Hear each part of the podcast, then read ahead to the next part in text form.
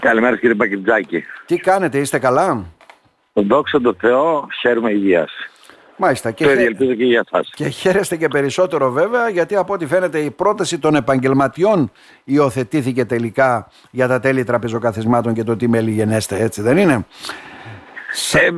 Η πρόταση, αλλά εντάξει, υπήρχε μια συζήτηση και με το Δημοτικό Συμβούλιο Σύσσωμο Μολυγάκη και νομίζω ότι καταλάβανε και τους λόγους που ζητάμε να παραμένουν οι τιμές στα περσινά επίπεδα. Ναι. Δεν ξέρω, κάποιοι νομίζουν ότι επιστρέψαμε στην κανονικότητα, μόνο κανονικότητα δεν έχουμε κύριε Θυμικιώτη, εγώ αυτό αντιλαμβάνομαι. Έτσι, έχουμε κανονικότητα εκτός COVID λιγάκι, κανονικότητα κάθε εποχή αλλάζουν τα πράγματα, αυτό είναι μια αλήθεια και τώρα καλούμαστε σε μια καινούργια εποχή να δούμε τι θα γίνει. Τώρα, τι ίσχυε, ποια ήταν η πρόταση και τι ισχύει από εδώ και πέρα, μια που δεσμεύτηκαν, να σας ακούσουμε. Η πρόταση ήταν να επανέλθουμε στα τέλη, τα κοινόχρηστα τέλη του 2020. Μετά ήρθε το COVID, υπήρχαν κάποιες μειώσεις και από τη Δημαρχία και κρατικές και φτάσαμε πέρσι για τα τέλη του 2023 που είχαμε κάποιες μειώσεις σε αυτούς που είχαν έξτρα χώρο μείον 20% σε σχέση με το 20% και σε αυτούς που δεν είχαν πάρει καθόλου χώρο.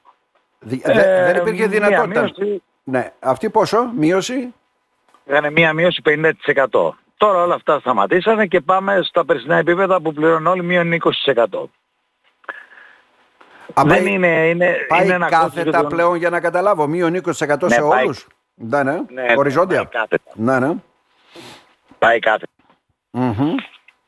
Αλλά, να σας πω την αλήθεια, δεν είναι και τόσο μεγάλο έσοδο για τη Δημαρχία. Οι χώροι, οι κοινόχρηστοι χώροι. Φυσικά άμα τα βάλουμε όλα τριστικά, όλα μαζί μαζεύονται, αλλά δεν είναι τόσο μεγάλο. Εντάξει, έσοδο. Για τον επιχειρηματία είναι. 60 χιλιάρικα από ό,τι μου λένε ότι είναι, κάπου εκεί έτσι δεν είναι? 60 χιλιάρικα, αλλά το θέμα είναι πώς αυτά τα 60 χιλιάρικα παίρνουμε. Από όσα εισπράττουν, ναι, αυτό είναι το θέμα. Ναι, φυσικά. Πάντοτε στο ταμείο γίνεται ο λόγος, το λογιστικό. Πάντοτε υπάρχει το λογιστικό και το πραγματικό. Λογιστικά, ναι, πραγματικά τι γίνεται. Αυτό πρέπει να δούμε, το πραγματικό τι γίνεται. Γιατί οι επαγγελματίες δηλώνουν αδυναμία πληρωμών. Είναι πολλοί δηλαδή οι οποίοι δεν πληρώνουν αυτά για να καταλάβω κύριε Θυμικιώτη.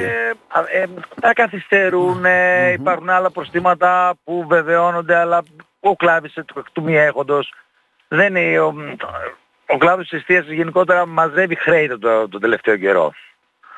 Περιμένουμε να αλλάξει αυτό, αλλά περιμένουμε, έχει περάσει μια δεκαετία και το μόνο που κάνουμε είναι να μαζεύουμε χρέη. Ναι, που δεν αφορά βέβαια αυτό μόνο τα δημοτικά τέλη, είναι ξεκάθαρο. Αυτό αφορά την ενέργεια, αφορά την ακρίβεια, πρώτες ύλες, ηλεκτρικό, τα πάντα. Είναι πολυδιάστατο. Αυτό είναι το πρόβλημα, ότι είναι πολυδιάστατο. Εμείς τώρα από τη Δημαρχία ό,τι μπορούμε να κερδίσουμε, έστω αυτό το 20% για μας, σε ένα μαγαζί που είναι 500.000 ευρώ θα κάλυψει μια άλλη τρύπα.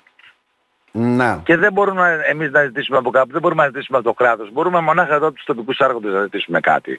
Και προς τιμής τους κάθε φορά που ζητάμε κάτι και να μην γίνεται, υπάρχει θέληση να το συζητήσουμε. Είναι πολύ σημαντικό να υπάρχει θέληση να το συζητήσουμε, να το εξηγήσουμε, να το δούμε λίγο πιο σφαιρικά, να το δούμε και από τις δύο πλευρές.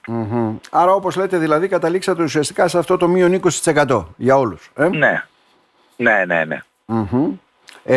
Μια μικρή νίκη, αλλά είναι πάντοτε μια νίκη. Ναι, γιατί κάποιοι λένε εντάξει, κάποιοι είχαν 50%, πάνε στο 20%, χάνουν το 30% ουσιαστικά. Έχουμε κάποιες απώλειες. Ναι, αλλά ήταν για ένα χρόνο χαριστικά επειδή δεν είχαν πάρει έξτρο χώρο την προηγούμενη φορά. Εντάξει. Δεν μπορούμε να τα έχουμε και όλα. Ό,τι μπορούμε να κερδιθεί από τη δικιά μας πλευρά θα προσπαθήσουμε να το κερδίσουμε. Άρα μια μικρή νίκη όπως λέτε, τι νίκη δηλαδή? Μια μικρή, πώς το λένε, μάχη επιβίωσης. Δεν είναι νίκη, μάχη επιβίωσης. Δεν θα το χαρακτηρίζω να το κάνει νίκη. Είναι μια μικρή συζήτηση που ήρθε σε ένα τέλος που όλοι θέλαμε να πάει εκεί πέρα. Καταλαβαίνει και η Δημαρχία τα προβλήματα του επαγγελματία. Τώρα, εντάξει, δεν είναι ότι λέει αυθαίρετος, κάνει μια πρόταση που το θεωρεί λογικό. Κάνουμε και εμείς μια αντιπρόταση και προσπαθούμε να βρούμε τη μέση λύση και τη χρυσή τομή. Είναι πολύ σημαντικό. Τώρα, λένε κάποιοι κύριε Θυμικιώτη το εξής. Δηλαδή, ο καιρός είναι καλός ακόμα, πριν κάποιες εξάρσεων και όλα αυτά. Οι φοιτητές ήρθανε, έτσι δεν είναι? Ναι. Αυτό αποτυπώνεται έτσι, σε επιχειρήσεις αυτού του είδους, για να καταλάβουμε. Δεν νομίζω ότι αποτυπώνεται σε κανένα κλάδο, σε καμία επιχείρηση, όχι μόνο στην εστίαση. Ναι. Δεν κινείται χρήμα στην αγορά. Να το πούμε λιγάκι κατά την καθημερινή. Δεν κινείται χρήμα στην αγορά. Δεν, περάστε μια βόλτα σήμερα το απόγευμα, που είναι ανοιχτή αγορά, και πέστε μου εσείς πού είναι ο κόσμος. Πού καταναλώνει ο κόσμος, αν πίνει καφέ, αν αγοράζει ρούχα, αν αγοράζει καλλιτικά, αν. Δηλαδή περνάμε... Μια στρέβλωση... Περνάμε ουσιαστικά σε μια άλλη εποχή, για να καταλάβουμε, έτσι δεν είναι? Και αυτό οφείλεται βέβαια και στην αδυναμία του κόσμου, γιατί και των πολιτών και των οικοκυριών που έχουν τους δικούς τους προϋπολογισμούς, δύσκολα τα βγάζουν πέρα, είναι πολλά πράγματα. Συμφωνώ απολύτως, και ό,τι είναι είδος πολυτελείας ή δεν είναι είδος ανάγκης παραβλέπεται πλέον. Μάλιστα. Σε αυτό θα συμφωνήσω. Ο καιρός, ναι, μας βοηθάει που ακόμα είναι καλός, δεν έχουμε τρομερά εξοδολόγια που θα έχουμε σε λίγο καιρό, κατά το Δεκέμβριο, με θερμάνσεις, με κρύο, με το ένα με το άλλο, αλλά δεν είναι το... Και να προσπαθήσουμε λιγάκι, δεν υπάρχει κόσμος πλέον να συντηρήσει την αγορά. Αυτό είναι ένα θέμα που πρέπει να δούμε πιο σφαιρικά. Δεν υπάρχει κίνηση. Να. Και όταν δεν υπάρχει κίνηση δεν μπορεί να καλύψει σε βασικές ανάγκες μιας επιχείρησης. Ενίκιο, ρεύμα, φως, τηλέφωνο, νερό που λέμε. Καταλάβατε.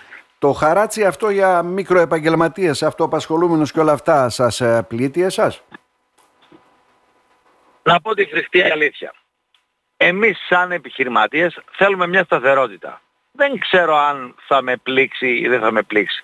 Θα το δω λιγάκι, δεν το έχω καταλάβει ακόμα, να σας πω κιόλας την αλήθεια. Λέει αυτό εδώ πέρα. Εμείς κάποιες φορές δηλώνουμε και λιγότερα, κάποιες φορές δηλώνουμε παραπάνω. Ναι. Μπορούμε να έχουμε μια σταθερότητα. Να πούμε ότι θα είναι αυτό για τα επόμενα 10 χρόνια. Αυτό το φορολογικό για τα επόμενα 10 χρόνια. Κάτι που δεν γίνεται στη χώρα μας ποτέ. Αυτό είναι το θέμα. Και αυτό το ασφαλιστικό. Να μην έρθει καμία κυβέρνηση να αλλάξει, ούτε η επόμενη, ούτε αν δεν είναι οι ίδιοι, ούτε κανείς. Να πούμε ρε παιδιά 10 χρόνια για να κανονίσετε και στην συμπορία σας. Γιατί πώς βγαίνει μια κυβέρνηση και λέει δώστε μου, ζητάω χρόνο εμπιστοσύνης όταν βγαίνει πρώτη φορά στις εκλογές. Έτσι δεν λέει? Ναι. Εμείς θέλουμε λίγο χρόνο. Δεν γίνονται από τη μία μέρα στην άλλη. Δηλαδή μου βάζεις ένα πρόγραμμα, αύριο το πρωί εγώ μπορώ να το υλοποιήσω. Να. Και εμείς ένα μικρό κράτος είμαστε, μέσα σε ένα κράτος, δεν είναι τόσο απλό. Νομίζω ότι αν υπάρχει μια σταθερότητα, εμείς αυτό μας λείπει. Μια σταθερότητα, να ξέρουμε τι μας γίνεται. Ναι, με τι κανόνες δηλαδή επιχειρεί κάποιος. Είναι σημαντικό αυτό. Με τι κανόνες θα επιχειρεί κάποιος. Θα γίνει αυτό και αυτό για τα επόμενα τόσα χρόνια. Θα έχουμε αυτό εδώ πέρα, παιδιά. Κανονίστε λιγάκι τη ζωή σας. Να κανονίσουμε. Πέστε μας τι.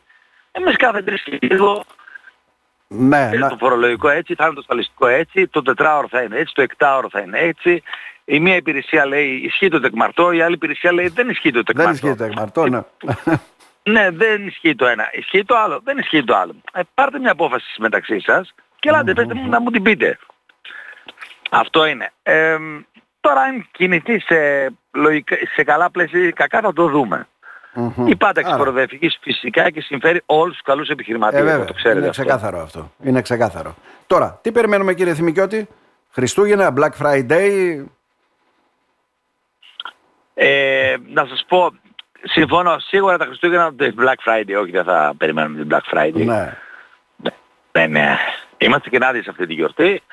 Τέλος πάντων, περιμένουμε τα Χριστούγεννα.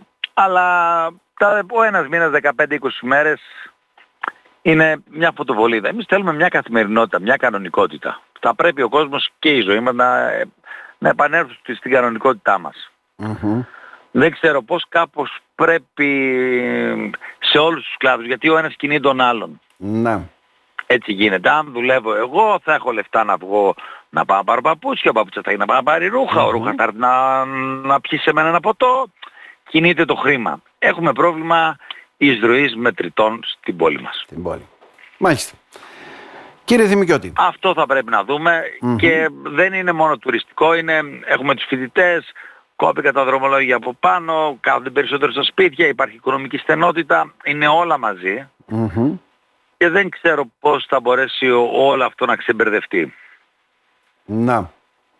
Είναι όντως ένας, ο μύτος της Αριάνδης, όπως λέμε. Είναι ένα κουβάρι που πρέπει να ξεβρεθεί. Αλληλένδετα είναι όλα. Αλληλένδετα είναι όλα, έτσι. Και νομίζω ότι εμείς οι επαγγελματίες δεν πρέπει να το βλέπουμε, ο κλάδος μου. Ναι, και δεν γίνεται έτσι. Ναι, θα πρέπει να βλέπουμε η αγορά τι γίνεται. Από εκεί ζούμε. Μάλιστα. Κύριε Θυμικιώτη, να σας ευχαριστήσουμε θερμά για τις επισημάνσεις. Εγώ ευχαριστώ, κύριε Πακεντζάκη. Να είστε καλά. Την καλημέρα μας από το Ράδιο Χρόνος. Καλό μεσημέρι, γεια σας.